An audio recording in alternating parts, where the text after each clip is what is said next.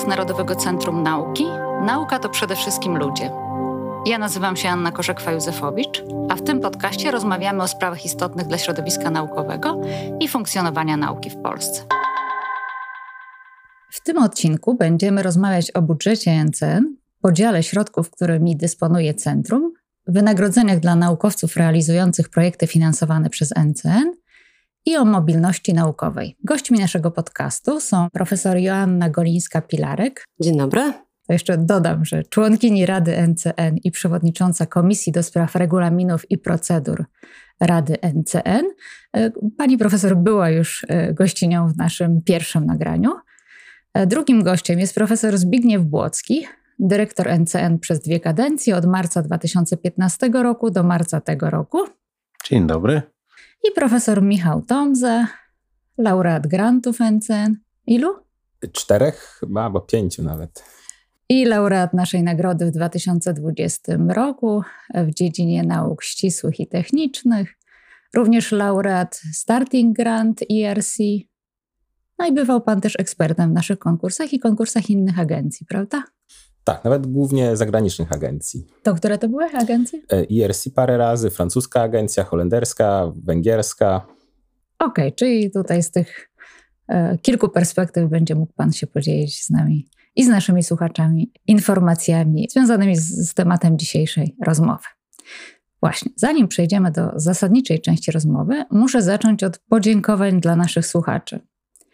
Dostałam od Państwa pytania, propozycje, sugestie dotyczące tematów kolejnych odcinków. Dlatego dziś postanowiłam trochę rozszerzyć formułę naszych rozmów i porozmawiam z moimi gośćmi nie o jednym, ale o trzech tematach. Na początek zaczniemy od finansowania. Pod koniec lutego NCN rozstrzygnęło dwa takie bardzo prestiżowe konkursy: Maestro dla doświadczonych naukowców i Sonata BIS na zbudowanie nowych zespołów. W tych konkursach płynęło ponad 470 wniosków. 63 projekty uzyskały finansowanie. W konkursie Maestro współczynnik sukcesu wyniósł kilka procent, czyli tyle procent wniosków e, uzyskało finansowanie. W Sonacie BIS ten wskaźnik był troszkę wyższy, no ale wyniósł małe kilkanaście procent. Łączny budżet przeznaczony na te projekty to 188 milionów. No i poprosiłabym tutaj o komentarz do tych wyników. Ponad 400 wniosków finansowania nie otrzymało e, pana dyrektora, profesora Zbigniewa Błoskiego. Tak, no mm, rzeczywiście sytuacja jest trudna. Akurat e, Maestro i Sonata Bis to są takie, można powiedzieć, e, nasze najbardziej czy jedne z najbardziej prestiżowych konkursów. Myślę, że współczynnik sukcesu, powiedzmy w Maestro, optymalnie powinien może wynosić 10-12%. No problem e, z budżetem NCN-u w tej chwili jest taki, że taki współczynnik sukcesu to niedługo pewnie nasz podstawowy konkurs Opus e, osiągnie, bo już się niestety e, zbliża e, do tej e, granicy. To wynika z e, kilku powodów. No, głównym oczywiście jest niedofinansowanie. Ja już kilka razy takie dane podawałem, że w latach 2015-18 budżet NCN-u wzrósł o 40%. I wydaje mi się, że właśnie tak powinno e, to właściwie stale wyglądać, e, że, że on powinien o te kilkanaście procent rocznie rosnąć. Natomiast od 18 do 23, czy w ciągu pięciu lat wzrósł tylko o, o 13%. No więc przez, przez pięć lat, gdzie no w, w tym czasie, no jak dobrze wiemy, no inflacja była E, znacznie wyższa. No, obserwujemy też to, że stale rosną e, kwoty wnioskowane. E, zachodzą też różne inne czynniki, no, pewna w cudzysłowie inżynieria finansowa też powoduje pewne fluktuacje. To, że my mamy budżet nie zadaniowy, tylko roczny, gdzie się musimy do 31 grudnia z wszystkiego rozliczyć, też ma na to wpływ. Są e, pewne dodatkowe rzeczy, w tym różne konkursy międzynarodowe, które, które NCN finansuje i również nowe zadania. No więc to wszystko powoduje, że sytuacja jest jaka jest. E, powiedziałeś, że w konkursie Maestro ten optymalny współczynnik sukcesu to jest kilkanaście procent, a w innych konkursach? Tak, no ja, ja zawsze uważałem, że optymalny to jest powiedzmy 25-30% ogólny współczynnik sukcesu, czyli na przykład e, w konkursie Opus. Generalnie w konkursach dla młodszych naukowców e, mm, być może w niektórych mógłby być e, trochę wyższy i tak też bywało. Więc no może w takiej sonacie bis koło, koło 20 to, to by był taki, który, który wydaje mi się był wskazany. Tak, to by było też, wydaje mi się, e, zgodne z tym, co się w innych agencjach zachodnich, co można zaobserwować. Oraz, no, chyba by jak na powiedzmy, stan polskiej nauki i E, właśnie tą rolę, którą system grantowy, no jednak też konkurencyjny powinien pełnić, takie, takie optymalne wskaźniki. Janna, chciałabyś coś dodać? Tak, myślę, że jeszcze to, co, o czym warto powiedzieć, to to, że z edycji na edycję średni koszt projektu wzrasta. E, to też jest jeden z czynników, który przyczynia się do obniżenia wskaźnika sukcesu. No chociażby w ostatnim Maestro w obszarze HS i NZ jeden projekt konsumował całą kwotę przeznaczoną na dany obszar. E, więc o tym też trzeba pamiętać, że no, te koszty, wzrastające koszty powodują obniżanie wskaźnika sukcesu w każdym zresztą konkursie. O podziale dotacji budżetowej na poszczególne konkursy y, decyduje Rada NCN. Jakimi kryteriami się przy tym kieruje?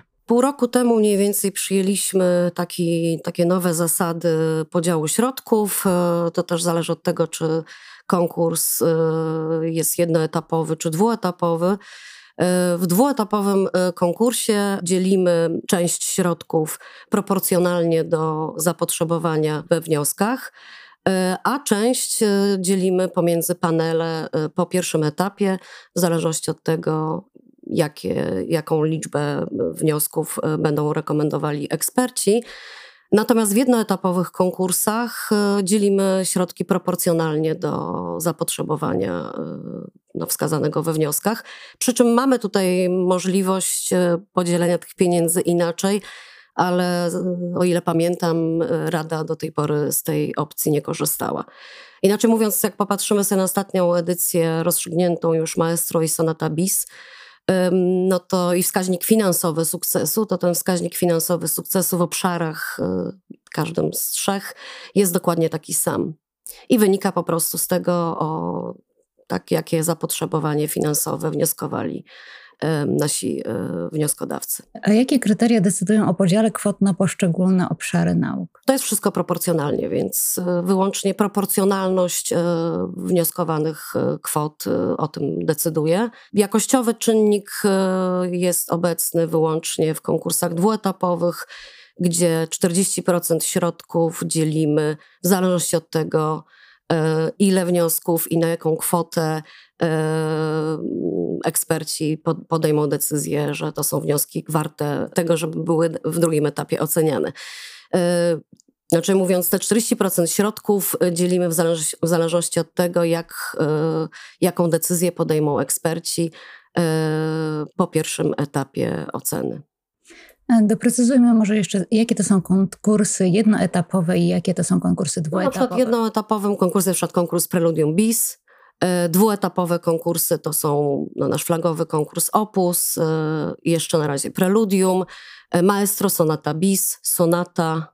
No, większość konkursów mamy jednak dwuetapowych, tych jednoetapowych jest znacznie mniej. Już na przełomie roku mówiliśmy, że sytuacja budżetowa NCN sprawi, że konieczne będą pewne zmiany w organizacji konkursów. E, pierwsze modyfikacje e, wprowadziliśmy od konkursów ogłaszanych już w marcu. Na czym będą polegały te zmiany? Tak, e, wprowadziliśmy ograniczenie w liczbie projektów i wniosków, którymi może kierować dana osoba. Do 15 marca 2023 roku ta liczba wynosiła 3. E, Rada, szukając rozwiązań, które pomogłyby nam zmniejszyć ten e, trend obniżającego się wskaźnika sukcesu, no, uznała, że jednym z pierwszych takich rozwiązań, które, które powinniśmy wprowadzić, to zmniejszenie tej liczby do dwóch. I od konkursów ogłaszanych 15 marca liczba projektów, którymi kieruje dana osoba i wniosków, które są w trakcie oceny lub e, zakwalifikowane do finansowania, e, może wynosić maksymalnie dwa, z pewnymi wyjątkami, a mianowicie ta liczba może być zwiększona do trzech, jeśli co najmniej jeden z tych projektów lub jeden z tych wniosków e, jest z konkursu międzynarodowego. Mamy nadzieję, że to przynajmniej minimalnie zablokuje e, ten spadający drastycznie wskaźnik sukcesu, bo spodziewamy się, że ten wskaźnik sukcesu w najbliższym rozstrzygnięciu e, konkursów Opus i Preludium będzie no, jeszcze niższy niż poprzednio, ale żeby nie, nie był bardzo e, niski, no to stąd to, to rozwiązanie. E, a jakie zmiany są jeszcze rozważane? Bo nie wiem, czy ten, ta jedna zmiana e, przyniesie spodziewany skutek, czyli no wzrost tego wskaźnika sukcesu. Tak, o tych możliwych rozwiązaniach rozmawiamy już od kilku miesięcy w, i w poprzedniej kadencji Rady NCN i w obecnej również. E, kolejnym takim rozwiązaniem, które mm, no być może wprowadzimy i być może stanie się to jeszcze w tym roku, to będzie kolejne ograniczenie e, możliwości składania jednego wniosku na rok, mniej więcej raz na cztery edycje konkursów. To jest, e, do naszych symulacji, to jest to rozwiązanie, które może spowodować no, naj, najwyższy wzrost wskaźnika sukcesu, to znaczy największy zysk możemy mieć przy tym rozwiązaniu. Inne rozwiązania, które, które rozważamy, ale które uważamy za jednak bardzo drastyczne i chcielibyśmy, żeby do tego nie doszło, żeby Rada nie była zmuszona, żeby te, którekolwiek z tych rozwiązań wprowadzać, to na przykład y, limitowanie budżetu projektu, limitowanie budżetu na pozdoków, czyli zmniejszanie tego, tych limitów, które obecnie obowiązują, czy likwidacja wynagrodzeń dodatkowych. To byłoby już najbardziej drastyczne rozwiązanie. Są również takie dyskutowane takie rozwiązania, które mogą spowodować duże zmiany, E, ale wydaje się, że wymagają znacznie więcej czasu, żeby, żeby je wprowadzić. Na przykład nabór ciągły, z wiele argumentów, e, też doświadczeń z innych agencji, które wskazują, że wprowadzenie naboru ciągłego w składaniu wniosków mogłoby tutaj zmienić sytuację ale to wymagałoby dużego przeorganizowania całego naszego procesu, zarówno składania wniosków, jak i procesu oceny. Myślę, że to, co, to, co jest najbardziej prawdopodobne, że że jednak e, Rada NCN wprowadzi, to właśnie to ograniczenie możliwości składania jednego wniosku raz na rok. No właśnie, chciałoby się e, powiedzieć, jak tą biedę dzielić, tak? Bo, e, no, zdaję sobie sprawę, że tak naprawdę problemy są, są systemowe i tkwią znacznie wyżej niż w, w samym NCN-ie. I no po pierwsze chciałem podkreślić, że to jest e, e, generalnie bardzo niedobry system, w którym e, no powiedzmy 10 czy nawet kilkanaście procent wnioskodawców dostaje finansowanie. To się właściwie za, zaczyna loteria i rozumiem frustrację środowiska. Pewnie te ruchy, o których Joanna wspomniała, no przynajmniej część z nich jest tam w jakiś sposób niezbędna. No natomiast no, zdaję sobie sprawę, że problemy e, tkwią wyżej i szczególnie frustrujące jest słuchanie no, jak y, niektóre środki budżetowe są wydawane nawet w obszarze nauki, to, że w takiej sytuacji NCN jest, jest niedofinansowany. No tak, to, to są jakieś główne, główne myśli, które, które w tej sytuacji mam. No ale niestety wpływu na to w tej chwili nie mamy, nie mamy dużego. Tak, no Zbyszek mówił o frustracji środowiska, ale to też jest frustracja Rady, bo te nasze ruchy no, zmierzają do tego, żeby właśnie trochę zmniejszyć frustrację środowiska, czyli znaczy mówiąc, te ograniczenia, które wprowadzamy, mają spowodować, że e, osoby, które mają dużo grantów, będą tych grantów miały mniej, Mamy nadzieję, że to spowoduje, że te pieniądze trafią do tych, którzy, do tych, którzy tych grantów mają, albo nie mają ich w ogóle, albo no, mają po jednym grancie. Natomiast to jest też frustrujące z tego powodu, że mm, z powodu tych ciągłych zmian. To znaczy, optymalna sytuacja byłaby taka, gdyby nasze regulaminy przynajmniej przez rok się nie zmieniały. Chyba do tej pory tak się nie zdarzyło. No ale niestety, no powiem się, przez rzeczywistość zewnętrzną jesteśmy zmuszeni do tych zmian. No tak, tylko że pytanie jest też takie, czy y, ja nie mówię, że ja jestem przeciwny tym ruchom, tylko to pewnie profesor Tomza lepiej to jest w stanie skomentować, na ile y, z kolei takie ograniczenia, one mogą mieć też y, potencjalnie negatywne efekty dla E, polskiej nauki. Także to e, no właśnie musi, podejrzewam, że no generalnie musimy wybierać te e, rozwiązania mniej złe. No, tak, no tych, i to które rozwiązanie, mamy, które tak. wprowadziliśmy 15 marca, wydaje się najmniej złym z, z tych wszystkich, które pojawiły się w trakcie dyskusji. No najbardziej problematycznym i trudnym pewnie dla środowiska byłoby to ograniczenie składania jednego wniosku na, na rok. No proszę zobaczyć, że to by oznaczało, że jak ktoś złoży wniosek w maestro i nie uzyska finansowania, to, no to kolejny wniosek będzie mógł dopiero złożyć za rok. Nie będzie mógł tak jak do, dzisiaj złożyć w najbliższym opusie, czyli powiedzmy za trzy, trzy miesiące po rozstrzygnięciu konkursu maestro. No to będzie, to byłoby bardzo duże, bardzo restrykcyjne e, rozwiązanie. E, chociaż przy, przynoszące największy zysk, jeśli chodzi o wskaźnik sukcesu. E, więc to, co wprowadziliśmy 15 marca, wydaje się najłagodniejszym rozwiązaniem, chociaż no, może być tak, że e, ten zysk będzie niewielki i praktycznie niezauważalny dla środowiska. No właśnie, to komentarz środowiska, przedstawiciela środowiska, perspektywa młodego jeszcze badacza. No, podejrzewam, że akurat Pan jest jedną z tych osób, które no, te zmiany y, dotkną dość dotkliwie. Tak, tak. Znaczy Tomasz, w ogóle ja zacznę też od tego, tutaj właśnie dyrektor powiedział, że programy Maestro i Sonata Bis są najbardziej prestiżowymi programami. Ja bym powiedział, jako młody badacz, z mojej perspektywy program Sonata Bis może być wręcz najważniejszym programem w NCN-ie, ponieważ on ma w mojej ocenie prawdopodobnie największy potencjał, ażeby zatrzymać naukowców i w Polsce, i w nauce, a jednocześnie nawet przyciągnąć kogoś, tak? Bo podejrzewam, mało który profesor, to nie stanie maestro, rzuci teczkę i wyjedzie albo się zwolni. Natomiast w przypadku programu, programów Sonata BIS myślę, że są osoby w Polsce, które po niedostaniu tego grantu po prostu nie mogą kontynuować dalej badań. Jednocześnie jest to naprawdę coś, to także osobom przed habilitacją pozwala uzyskać tą niezależność, która wciąż w wielu miejscach w Polsce jest trochę w gestii kierowników i władz.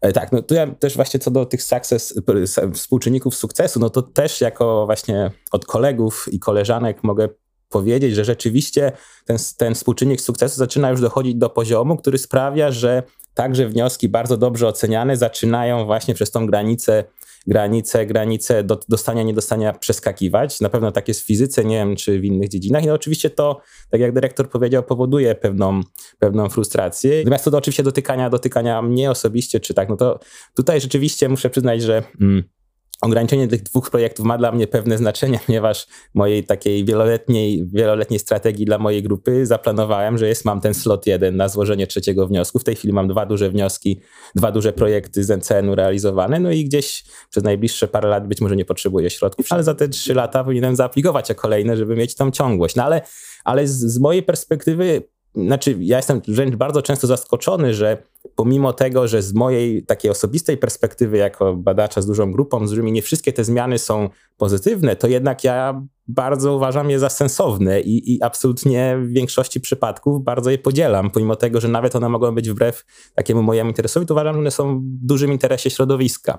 Więc pewnie z mojej perspektywy też ta zmiana jednego projektu rocznie nie byłaby wielkim problemem. Co pewnie należy zastanowić się, jak to się ma właśnie dla osób, które dostają dużo grantów i nie dostają. Ja wręcz obawiam się, że to może być bardziej problematyczne dla tych, co nie dostają, niż dla tych, co dostają, bo, bo pewnie jest ta pula osób, która składa i z dużym prawdopodobieństwem dostaje, a i nie musi powtarzać, a ci właśnie, więc to należałoby rozważyć też, tak. Natomiast tak, no, to, to jest tak, jak było powiedziane, problem, problem z ilością środków jest, jest tutaj największym problemem, natomiast y, a, duża część zmian właśnie, mówię, sam jestem czasami wręcz zaskoczony, że one są bardzo dobrą stronę i, i pomimo tego, że niekoniecznie bym y, oczekiwał ich. Jeśli mogę, a propos, bo bardzo mi się wydaje ważne jest e, to, co Pan mówił o, o sonacie BIS i, i o tych właśnie e, zatrzymywaniu e, ludzi w Polsce. To jest ogromna rola, którą NCN pełni. E, I tak jak sobie myślę, no takie e, tutaj okoliczności mnie e, do tego nastrajają, żeby sobie o pewnych właśnie no, historii NCN-u myśleć, to, to to jest jedna z najważniejszych ról. Myśmy policzyli w zeszłym roku, czyli to za 21, że jak zliczyć wszystkie środki, które NCN wydaje, to znaczy projekty kierowane przez y, y, młodych naukowców, postdoki i, i, i doktoranci, którzy są finansowani y, z grantów innych naukowców. Tak to wszystko razem zliczyć, to za 2021 rok wyszło, że 51% środków idzie dla właśnie młodych badaczy do 7 lat po doktoracie, czyli to jest ta definicja. A w ostatnim roku właśnie się ostatnio dowiedziałem, że to nawet jeszcze wzrosło e, do 54%. No, wydaje mi się, że to mimo wszystko jednak są bardzo optymistyczne wskaźniki, bo to nie tylko, to nawet nie wynika głównie z tego, że, że my mamy pewne programy adresowane do, do takich osób tak, bo oczywiście e, tak, tak jest. No. Ale z, e, z tego powodu, no to jakaś część, e, powiedzmy, pewnie dwadzieścia kilka procent w ten sposób jest wydawany. Ale na przykład zawsze byłem zafascynowany wynikami konkursu Opus, który jest dla wszystkich, i tam ludzie przed habilitacją zwykle E, ponad 20, 20 kilka procent e, projektów jest właśnie kierowanych przez takie osoby, a rzędu kilkanaście procent osoby nawet do 7 lat po doktoracie. I to jest konkurs otwarty dla wszystkich. I to wynika moim zdaniem między innymi właśnie z tego systemu, który wprowadziliśmy, który też stawia e, w ocenie dorobków w szczególności na, na jakość, a nie ilość oceniamy tylko 10 publikacji z ostatnich 10 lat. Oczywiście też oceniamy pomysł na, na projekt, więc y, no, tak przyszłościowo to jest to moim zdaniem też olbrzymia szansa e, dla polskiej nauki, właśnie istnienie NCN-u, no tylko e, jakoś musi być bardziej wspomagany niż, niż do tej pory. Ja może dodam, że z mojej perspektywy, przynajmniej w naukach właśnie matematyczno-przyrodniczych, według mnie jest, jest spora zmiana pokoleniowa, wynikająca myślę w dużej mierze z działania NCN-u w ostatnim dziesięcioleciu. Znaczy, ja sam jestem przykładem osoby, która dostała najpierw Opusa, ponieważ była za młoda, żeby aplikować o Sonatę BIS i pierwszego postdoka zatrudniłem z Opusa. I, i, I tak wielu, wielu moich kolegów i koleżanek właśnie, właśnie i wróciło i zostało dzięki tym projektom. I przede wszystkim uzyskało niezależność naukową, bo to, ta niezależność naukowa w Polsce nie jest dobrze zdefiniowana przed habilitacją i w wielu miejscach jest naprawdę w gestii kierowników, dyrektorów, rektorów, a, a granty NCN po prostu pozwalają postawić, że tak powiem, strukturę administracyjną uniwersytetu przed faktem dokonanym. Mam swój duży projekt, jestem niezależnym naukowcem i mogę realizować własną agendę badawczą. I to jest coś, co myślę jest wielkim sukcesem cn że na to, do tego doprowadził. Tak, to, o tym znaczeniu sonaty bis e, też świadczy budżet, który w porównaniu do Maestro jest no, nieporównywalnie większy. Tak? W ostatnim rozdaniu mieliśmy na Maestro 25 milionów, a na sonatę bis 165 milionów. E, dzięki czemu oczywiście wskaźnik e, sukcesu w bis jest wyższy, ale też no, tych projektów finansowanych jest nieporównywalnie więcej. Profesor Tomza wspomniał, że o kolejny grant starałby się za trzy lata, tak? No tak wynikało z agendy, natomiast teraz po zmianach tak, regulaminowych będę musiał skończyć jeden. No zobaczymy jak. Może, może do tego czasu sytuacja się poprawi, no budżet no wzrośnie albo i po prostu... Albo o ERC kolejny. Albo, no tak, to też. Ale wróćmy do tych trzech lat. Y, no, jakoś mam wrażenie, że tutaj nawet przy tym stole założyliśmy, że za trzy lata będzie tak, jak jest. Ja mówię o budżecie NCN-u. Jakie tutaj są perspektywy? Mam wrażenie, że samo środowisko trochę pogodziło się z tym, że budżet jest jaki jest. Jak wy widzicie tę perspektywę? To znaczy, co musiałoby się wydarzyć? Jakich aktywności środowiska też można by oczekiwać? To jest chyba kwestia decyzji politycznej, prawda? I pytania tego, czy środowisko naukowe jest w stanie decydentom politycznym no, przekonać ich do tego, że warto finansować badania podstawowe. I tu być może za mało się dzieje w tej perspektywie. Pytanie jest właśnie, czy protesty, czy, czy czy, czy rozmowy i tłumaczenie, że to jest ważne, czy pokazywanie też sukcesów i, i, i tego, w jaki sposób e, rozwój badań podstawowych i finansowanie tego jest korzystne dla, dla, dla, dla kraju, od gospodarki poprzez, poprzez inne jego aspekty działania. Mnie zdumiewa to, jak od wielu lat e, jest drastyczna proporcja budżetu naszego NCN-u, Narodowego Centrum Nauki i bliźniaczej agencji Narodowego Centrum Badań i Rozwoju, a efekty powiedzmy e, wątpliwe. E, więc być może no, taka dyskusja na najwyższych szczeblach władzy powinna dotyczyć tych proporcji. No, bez inwestycji w badania podstawowe nie będzie tych badań aplikacyjnych, e, a tutaj ta luka pomiędzy tymi dwiema agencjami w finansowaniu jest zbyt duża. Tak, i mogę jeśli dodać, że ostatnio gdzieś słyszałem, że się tam e, no, były już e, dyrektor NCBR-u chwalił, że ponad 70 miliardów złotych e, w sumie wydał na innowacje, a efekty są takie, że w rankingach innowacyjności tylko ciągle spadamy i no, mm, to widać gołym okiem, że, że, że to nie działa dobrze. No zresztą E, pytanie w ogóle, e, w jakim stopniu to są, to są wydatki na naukę. To, to, to te, ale być może jeszcze ważniejsze, e, czy to są środki sensownie wydawane. I tu nawet mi nie chodzi o jakieś te ostatnie doniesienia, podejrzenia korupcji i tak dalej, ale o ten, o ten cały system właśnie właściwie dofinansowania biznesu, E, ja już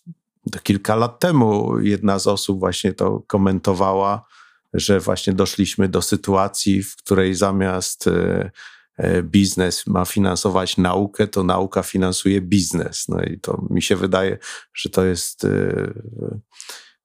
zupełnie postawione na głowie.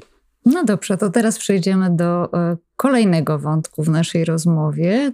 Wątek na specjalne życzenie i zamówienie słuchaczy. Będziemy rozmawiać o wynagrodzeniach w grantach. Dodatkowe wynagrodzenie dla kierowników projektów w konkursie Preludium wynosi 1500 zł. E, mówię tu o sumie miesięcznej. W Opus jest to maksymalnie 3000 zł, w Sonacie BIS 8000, a w Maestro 10 tysięcy. E, jak to jest kalkulowane? Skąd są między innymi takie różnice między Opus a Sonatą BIS? kwoty, o których tu była mowa, są wynagrodzenia dodatkowe, czyli to z założenia nie jest podstawowe wynagrodzenie badacza. Akurat rzeczywiście w sonacie BIS i Maestro one są wyjątkowo wysokie. To dość niedawno decyzje zostały podjęte.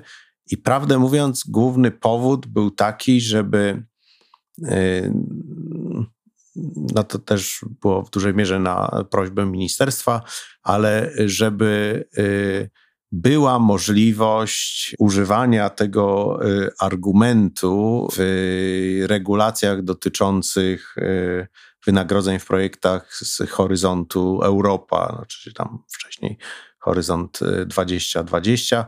To są no, dość skomplikowane sprawy, regulacje europejskie dotyczące projektów europejskich, które każą tutaj w projektach realizowanych w danym kraju, a, a płatny bezpośrednio mm, e, przez e, e, finansowany bezpośrednio przez Komisję Europejską, czyli tu nie mówimy o funduszach spójności, wymagają, by te, te wynagrodzenia były no, zgodne z regulacjami, zgodne powiedzmy z lokalnymi wynagrodzeniami w kraju. Różnice w limitach w wynagrodzeniach dodatkowych pomiędzy konkursami Opus, Sonata Bis, Maestro były zawsze.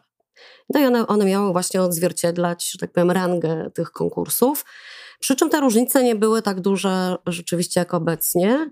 Między, między opusem a maestro, maestro to było mniej więcej dwa razy. Y, w opusie jak było dwa i pół, to w maestro było pięć, jak w opusie było trzy, to w maestro było sześć. Y, znaczy maksymalna kwota wynagrodzenia dodatkowego dla kierownika. Natomiast rzeczywiście teraz ta różnica jest y, ogromna i to wynika z tego, o czym mówił Zbyszek, że mniej więcej rok temu musieliśmy na prośbę ministerstwa, też w związku z różnymi zmianami w programie Horyzont, no, zwiększyć te stawki maksymalne na wynagrodzenie dodatkowe po to, by grantobiorcy grantów europejskich mieli punkt odniesienia do planowania wynagrodzeń, które będą wyższe niż średnia stawka e, na uczelni. No, to, to miał być taki e, gest, ruch po to, by no też te granty europejskie były atrakcyjne. Robiliśmy też dwa lata temu taką ankietę prawda, w NCN-ie, jak nasi grantobiorcy mm, starają się o granty europejskie, albo dlaczego się nie starają. No i jeden z powodów, który był wskazywany jako jeden z głównych, to była właśnie ta nieatrakcyjność finansowa grantów europejskich. I to był taki dosyć długi program e, ministerstwa w którymś momencie, żeby no, zmienić te e, zasady wynagrodzenia w grantach europejskich, ale e, warunkiem było to, by takie agencje jak NCN, czy wydaje mi się, że NCBR też miał, też w, w, zwiększał wynagrodzenia w swoich konkursach. No to umożliwiło mm, wprowadzenie takich regulaminów wynagrodzeń w podmiotach, na uczelniach, by e, obecnie grantobiorcy, na przykład ERC, mogli planować e, atrakcyjne wynagrodzenia dla siebie czy dla postdoków, bo to nawet nie chodzi o tych kierowników, tylko głównie chodzi też o tych wykonawców e, w projektach. Wynagrodzenie dodatkowe w preludium rzeczywiście jest bardzo niskie. No, trzeba pamiętać o tym, że wynagrodzenie dodatkowe wydaje mi się, że to jest coś, co w, jest największym kosztem w grantach.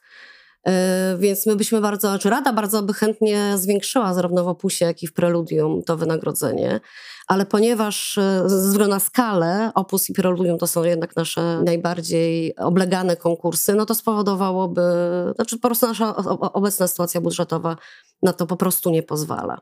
I pomimo inflacji, e, no te, te stawki muszą być zamrożone.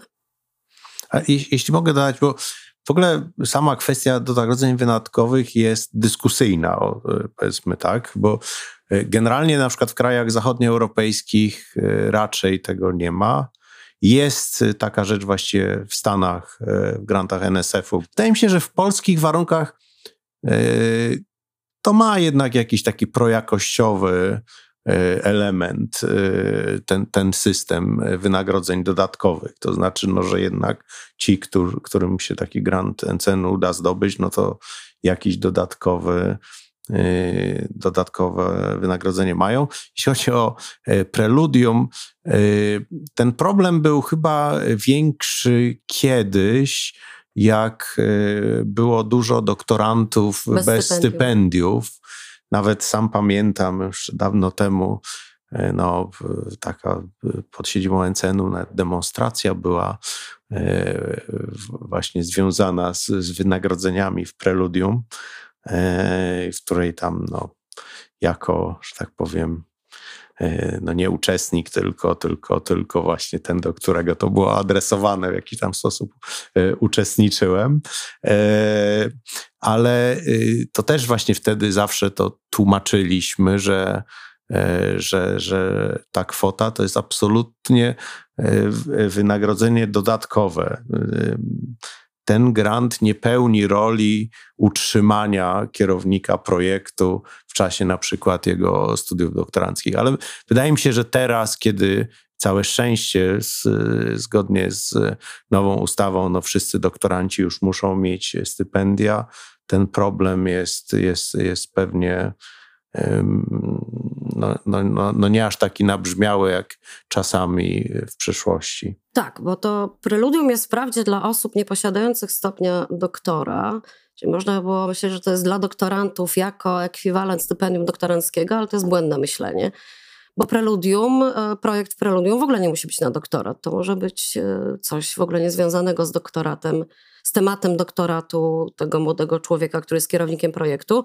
A z kolei nasze e, stawki na stypendia doktoranckie myślę, że są bardzo atrakcyjne, tak? E, w opusie e, można zaplanować doktoranta z stypendium wynoszącym 5 tysięcy złotych netto. Wydaje mi się, że to jest bardzo atrakcyjna kwota. W Preludium BIS też mamy tak możliwość zaplanowania stypendium doktoranckiego, który jest no, atrakcyjniejsze niż to gwarantowane ustawą 2.0 e, które wynosi 5 tysięcy przez pierwsze dwa lata kształcenia w szkole doktorskiej i przez kolejne dwa 6 tysięcy.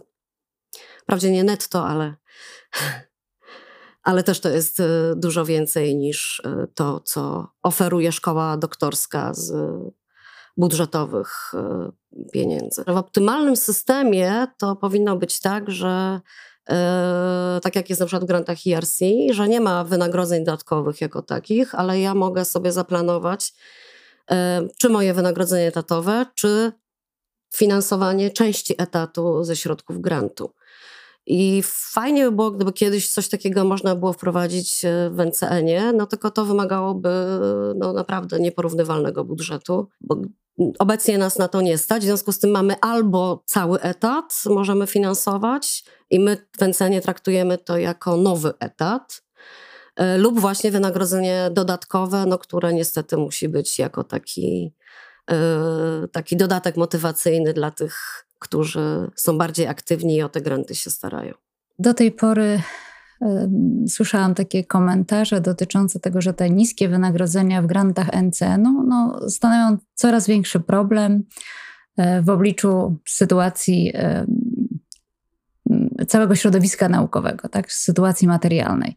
Ale ostatnio już po tych e, wynikach konkursów Maestro i Sonata BIS pojawiły się nawet komentarze, że skoro współczynnik sukcesu w NCN jest tak niski, to może y, zrezygnować w ogóle z wynagrodzeń dla kierowników projektów, y, a większej liczbie osób pieniądze na prowadzenie badań. Oczywiście idealnym systemem byłoby to, gdyby wszyscy w nauce mieli bardzo dobre pensje i te wynagrodzenia dodatkowe były niepotrzebne, ale z perspektywy środowiska tutaj ja uważam jednak te wynagrodzenia dodatkowe w ostatnim dziesięcioleciu pełniły bardzo ważną rolę, ponieważ no, pensje wypłaca, wypłacane przez uczelnie czy instytuty wciąż są relatywnie niskie i one no, rzeczywiście są dalekie od, od stawek rynkowych czy, czy nawet po prostu konkurencyjnych, więc, więc z tej perspektywy według mnie te wynagrodzenia dodatkowe wciąż pełniły bardzo dobrą rolę. Oczywiście myślę, że na poziomie krajowym pewnie powinniśmy myśleć w jaki sposób od takiego systemu, gdzie są wynagrodzenia dodatkowe, przejść do systemu, gdzie wszyscy naukowcy mają dobre pensje wypłacane z pieniędzy budżetowych. Natomiast Natomiast no, jak to zrobić, no to, to chyba na razie jeszcze takiej propozycji nie ma. Więc z mojej perspektywy zlikwidowanie wynagrodzenia dodatkowych byłoby bardzo ryzykowne, ponieważ nagle okazałoby się, że no okazałoby się na przykład, że, że jako kierownik grantu miałbym pensję mniejszą niż to, co płacę moim doktorantom, bo do tego to się sprowadza, że pensja wypłacana przez uniwersytet no na, na, na netto jest mniej więcej porównywalna do tego, co ma mój doktorant, jeśli dostaje stypendium ze szkoły doktorskiej i dodatek z, i stypendium właśnie opodatkowane stypendium z grantu NCN-u, co ja oczywiście z chęcią im wypłacam, bo chcę, po pierwsze chcę ich zatrzymać w Polsce i w nauce, a, a, a po drugie no, no jest, to, to, jest, to jest to sensowna stawka, więc więc z tej perspektywy bym bardzo uważał z, z, z likwidowaniem tych. No, oczywiście jako beneficjent mówię, nie mogę być tutaj w pełni obiektywny, ale, ale wydaje mi się, że to by mogło być naprawdę zły, zły efekt.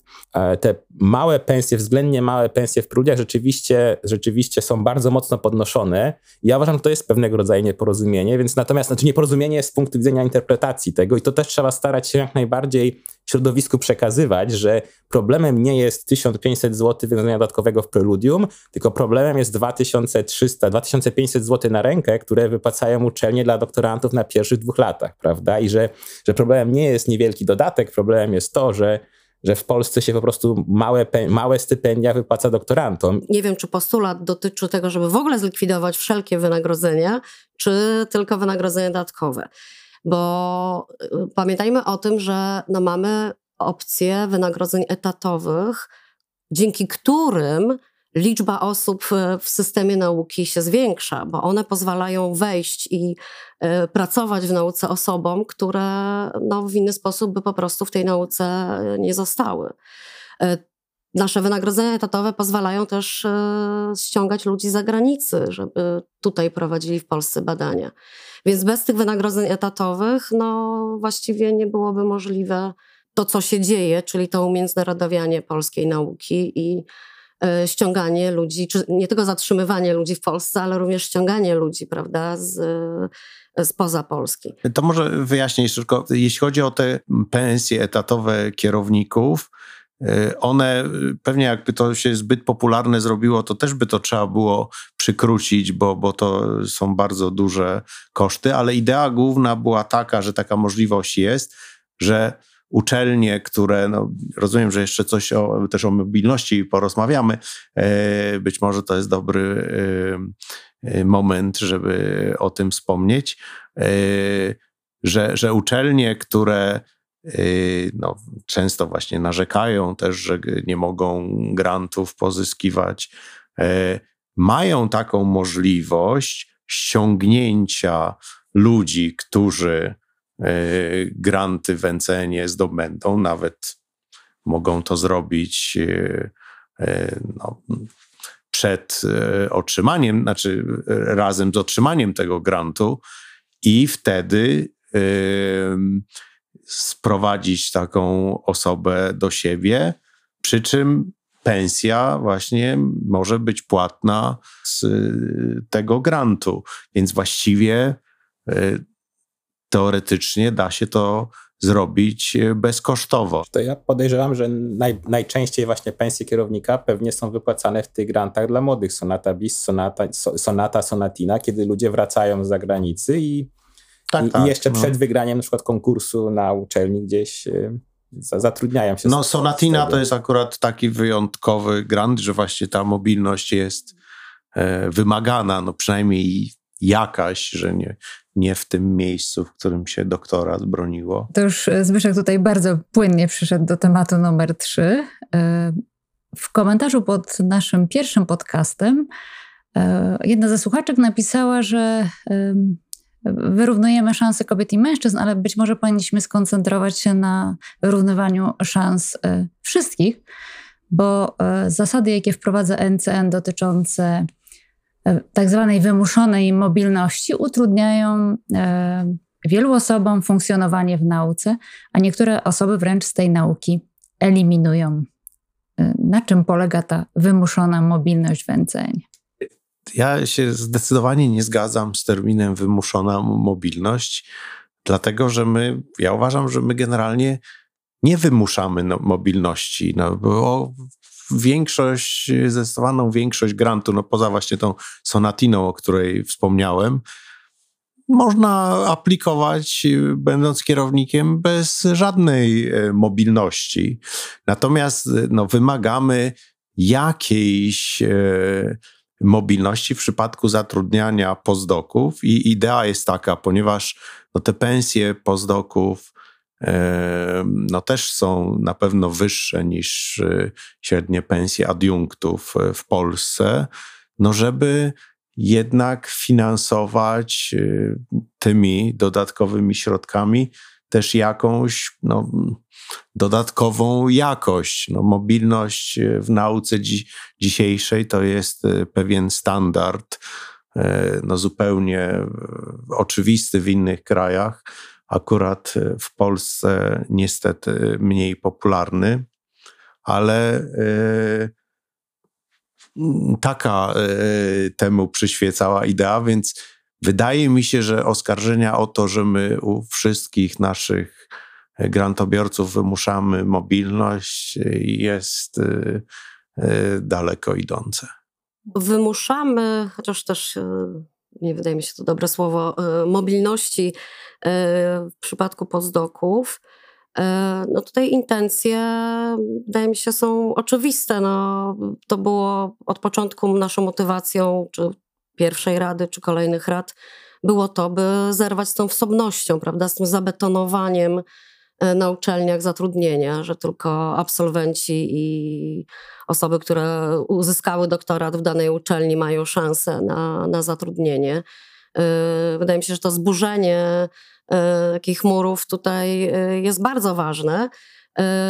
No, a obecne nasze regulacje mówią, że okej, okay, no możesz zatrudnić, kierownik projektu może zatrudnić postdoka, który uzyskał stopień doktora w uczelni, która realizuje projekt, o ile on już tę mobilność e, odbył. E, I tutaj wymagamy 10 miesięcy takiej mobilności, czyli stażu gdzieś poza Polską to te 10 miesięcy to i tak jest w sumie niewiele.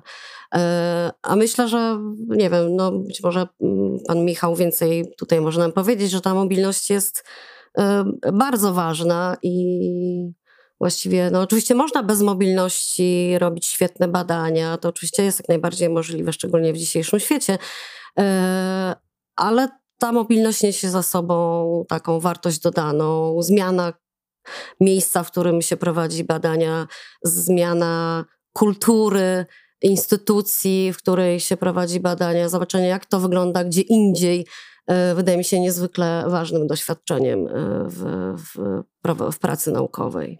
E, Michał Tomza, jest pan ofiarą wymuszonej mobilności? Nie, ja zdecydowanie ofiarą nie jestem I, i, i w ramach właśnie mojej mobilności, ja myślę, że około 4 do 5 lat spędziłem za granicą i też to realizowałem de facto na dwa różne sposoby, bo zrealizowałem rzeczywiście taki standardowy, standardowego postdoka dwuletniego, ale także w ramach doktoratu, połowę doktoratu w ramach właśnie takiego międzynarodowego doktoratu spędziłem za granicą i spędziłem również ileś takich krótszych miesięcznych do trzymiesięcznych pobytów za granicą i, i na, tak naprawdę wszystkie te pobyty miały jakiś bardzo ważny wpływ na mój rozwój z perspektywy, nie wiem, już jakby jak uzyskałem pewnego rodzaju samodzielność naukową i kreowałem swoje badania, to także te krótkie wizyty, wizyty były ekstremalnie inspirujące, więc ja bardzo lubię co roku na miesiąc lub dwa pojechać właśnie do jakiegoś instytutu bardzo dobrego i tam, że tak powiem, poinspirować się trochę, więc, więc w zeszłym roku byłem na Caltechu, a wcześniej w innych miejscach. Więc do, do samej mobilności ja bym powiedział, że tutaj są dwie albo może nawet trzy strony medalu, więc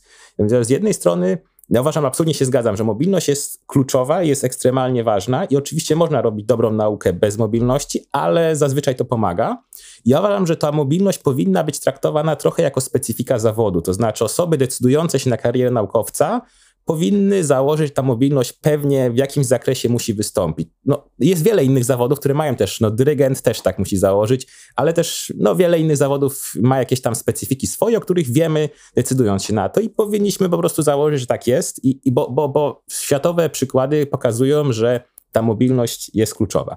Natomiast z drugiej strony oczywiście trzeba mieć na uwadze to, no, że, żeby jak najbardziej starać się wspierać osoby, które mają jakiś problem z mobilnością, czy problem to jest duże słowo, no ale ale właśnie mogą być różny, na różnym etapie życia, na różnym etapie budowania, budowania swojego życia rodzinnego i zarówno instytucje zatrudniające, jak i agencje grantowe powinny starać się w jakiś sposób to brać pod uwagę. Ale tutaj też no ja mam wiele koleżanek, które to badam jako przykład koleżanek, bo to jest częściej podnoszony problem, dla, które wyjechały na pozdoków, a ich mężowie pojechali z nimi jako właśnie opiekunowie w trakcie urlopu ojcowskiego y, z małymi dziećmi, prawda? I to da się zrealizować. To często jest, często niekoniecznie, niekoniecznie pewne rodzaju, pewnego rodzaju problemy z mobilnością muszą występować z winy NCN-u, a bardziej z innych aspektów społeczeństwa. Natomiast ta trzecia strona medalu bym powiedział, ponieważ wcale my nie musimy docelowo mieć mobilności międzynarodowej. Znaczy, według mnie w Polsce ekstremalnie brakuje mobilności krajowej. I to jest coś, co, co z wielu powodów, co, co jest pewnym jednym z elementów limitujących poziom nauki w Polsce i to, jak ona się rozwija, bo według mnie, gdybyśmy zwiększyli poziom mobilności w różnych kierunkach wewnątrz kraju, miałoby to dobry efekt i docelowo, jeśli już uda nam się doprowadzić ten poziom nauki w Polsce do poziomu satysfakcjonującego, to tak naprawdę właśnie e, postdoc w Poznaniu czy w innym mieście e, był, powinien być równie atrakcyjny, czy, czy równie, równie dobrą opcją jak postdoc w Monachium czy w Londynie. I, i, i, ta, i to jest oczywiście mobilność, która do, jest znacznie łatwiejsza do zrealizowania dla osób, które też mają pewnego rodzaju ograniczenia z różnych właśnie takich powodów pozanaukowych, więc, więc to też jest pewnego rodzaju droga, którą, którą powinniśmy rozważyć. Oczywiście, żeby ta mobilność krajowa miała jak największą wartość, no to musimy zadbać o to, żeby było jak najwięcej grup naukowych w kraju, które są konkurencyjne do tych grup na zachodzie i, i to nie będzie, i to będzie, przyniesie tą zmianę jakościową pobyt, pobyt właśnie w tym innym ośrodku w kraju. Joanna? Tak, właśnie też chciałam na, na, na tę kwestię zwrócić uwagę tej mobilności krajowej. Bo to, że mówimy, że postdoc, nie, nie możesz brać postdoka, który uzyskał w Twojej uczelni e, stopień doktora, no właśnie może służyć e, takiej różnorodności geograficznej dobrych ludzi w Polsce. E, tak ciągle się pojawiają zarzuty, że granty idą wyłącznie do Warszawy, Krakowa. Być może gdyby tutaj się rozpoczął większy ruch, e, no to by się okazało, że prawda, gdzieś na Śląsku też e, są świetne granty, gdzie doktorant czy osoba, która uzyskała stopień doktora w Warszawie może no, mieć tego pozdoka, prawda, gdzieś na Uniwersytecie Śląskim na przykład. No właśnie, Joanna już tutaj powiedziała o, o jakichś takich rozwiązaniach łagodzących trudności, czyli rozumiem o tych dodatkach, o to chciałam zapytać. Są jeszcze jakieś inne rozwiązania, które właśnie łagodziłyby ludziom trudności wynikające z, no właśnie, z wyjazdów? W przypadku pozdoka można y, być pozdokiem na uczelni, na której się zrobiło doktorat, o ile się odbyło ten dziesięciomiesięczny staż. E, no, mamy też wiele, to znaczy w naszej ofercie grantowej jest wiele konkursów, gdzie tej mobilności w ogóle nie ma. To znaczy, no, jeśli nie, nie, nie, nie możesz być pozdokiem, a chcesz pracować w uczelni, której zrobiłeś doktorat, złóż wniosek e, w sonacie, nie wiem, w opusie. Opus jest dla każdego. Nie trzeba mieć nawet stopnia doktora, żeby w opusie startować. Znaczy ja może dodam właśnie, że tutaj ta mobilność, bo tutaj jest jedna rzecz, to jest po prostu ta sama nauka, tak? Bo, bo mogą paść argumenty, że właśnie możemy być w jednym miejscu. Oczywiście niektórym osobom się to udaje być z, nauk- sukcesami, realizować badania będą czas w jednym miejscu i ucząc się nowych metod, nowych, nowych spojrzeń, po prostu czytając artykuły czy używając Zooma teraz. Natomiast no, są takie właśnie elementy takiego rozwoju, rozwoju bycia naukowego, zobaczenia na, na co dzień, na co dzień właśnie jak, jak może działać inny system trochę. Mogę dać przykład właśnie, bo mój doktorant był w zeszłym tygodniu na na szkole naukowej w Arizonie. On najpierw nie był taki chętny, żeby tam jechać. Znaczy, trochę wynikało z tego, to jest na YouTubie nagrane, potem masz wszystko poglądać i teraz wrócił zachwycony, bo jednak najbardziej go zachwyciły te wszystkie obiady, kolacje i lunche z tymi wybitnymi profesorami. Ja sam na takiej szkole w Arizonie też miałem okazję na przykład zjeść śniadanie sobie z noblistą, bo to są też rzeczy, które, które, które, które też, no, nawet jeśli niekoniecznie nam dają nowych, nie, nie, nie dają nam nowych narzędzi naukowych przy tych rozmowach, to naprawdę pozwalają inaczej spojrzeć na naukę i rozwinąć właśnie sposób myślenia o, o problemach, czy w ogóle zostać zainspirowanym do, do nowych, nowych badań. Więc to są takie elementy w tej mobilności, które są bardzo miękkie, a które są bardzo ważne i one mogą naprawdę dużą różnicę wprowadzić w naszych badaniach naukowych. No, taka jest też nasza rola, żeby patrzeć się na te problemy nauki jednak właśnie z takiego globalnego punktu widzenia. Oczywiście zdajemy sobie sprawę z pewnych niedogodności, które często czy czasami y, poszczególnych naukowców y, nasze regulacje dotykają. No ale jeszcze raz powtarzam, no to są rzeczy, które są naprawdę absolutnym standardem y, za granicą i, i one skąd się biorą. No to, że w, nie wiem, e, w Stanach, e, czy, czy w Wielkiej Brytanii, czy w Niemczech w ogóle nikomu właściwie do głowy nie przyszło, żeby pracować w jednostce, w której się robiło doktorat. To jest, to jest, to jest w, ogóle, w ogóle nie do pomyślenia no to jakiś powód tego jest. I, i, I, myślę, że to powinniśmy też o tym pamiętać. Niezadowolenie z powodu naszych e, regulacji dotyczących zatrudnienia postdoka były zawsze. One też się zmieniały, ale były zawsze. Jeden z takich zarzutów, e, który się pojawiał, to że no, NCN daje pieniądze na zatrudnienie postdoka, ale on musi być z zewnątrz i na zatrudnienie kierownika, a co z tymi, którzy chcieliby mieć no, takie stałe e, finansowanie e, swojego etatu. I wychodząc naprzeciw e, takim postulatom, dwa lata temu wprowadziliśmy taką opcję w konkursie Opus, Maestro i Sonata Bis, czy może tylko Opus Maestro. Stanowiska zwanego senior researchera to może być już osoba niemłoda, to znaczy, która nie spełnia kryteriów na zatrudnienie na postdoka. E, jeśli jakaś jednostka chce zatrzymać dobrą osobę u siebie, to może właśnie w grancie zaplanować e, takie stanowisko pod warunkiem, że e, połowę wynagrodzenia dołoży. No wyszliśmy z założenia, że jeśli to jest osoba o tak unikalnych kompetencjach, że nie da się jej finansować e, z budżetowego, z budżetu e, danego podmiotu, i, e, a jest na tyle wartościowa, że warto zainwestować w nią pieniądze grantowe, no to, no to niech jednostka trochę tych pieniędzy dołoży, a NCN daje drugą połowę do takiego etatu. Więc takie możliwości są, ale no też nie można tutaj oczekiwać, no NCN nie może zastąpić ministerstwa. No naszym, naszą misją nie jest y, finansowanie całej nauki i wszystkich wynagrodzeń na uczelni. No, podstawową naszą misją jest finansowanie badań. W pewnym zakresie możemy tylko wspierać tę część y, wynagrodzeń.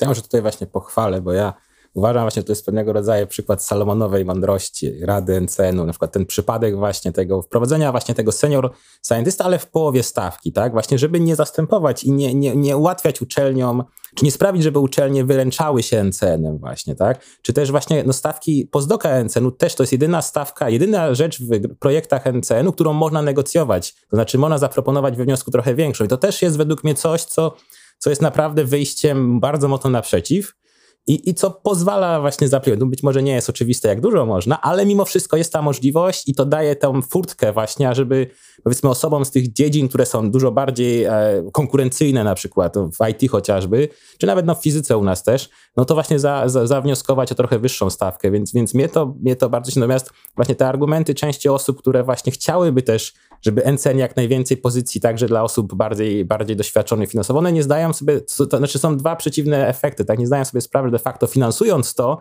to my tym osobom odbieramy, znaczy uzależniamy te osoby od, od innych kierowników grantów, czy wręcz od, od NCN-u, co też nie jest dobre, bo to właśnie powinno być rolą uczelni czy budżetu państwa, żeby permanentnych naukowców finansować permanentnie, a, a, nie, a nie z tymczasowych projektów. No właśnie, długofalowo może to spowodować, że ministerstwo jeszcze mniej będzie Dokładnie. na naukę i szkolnictwo wyższe. Tematem następnego odcinka prawdopodobnie będzie wsparcie dla młodych naukowców, ale jeśli pojawią się inne e, zgłoszenia od słuchaczy, to oczywiście jestem tutaj elastyczna i możemy ten temat zmienić lub coś dodać.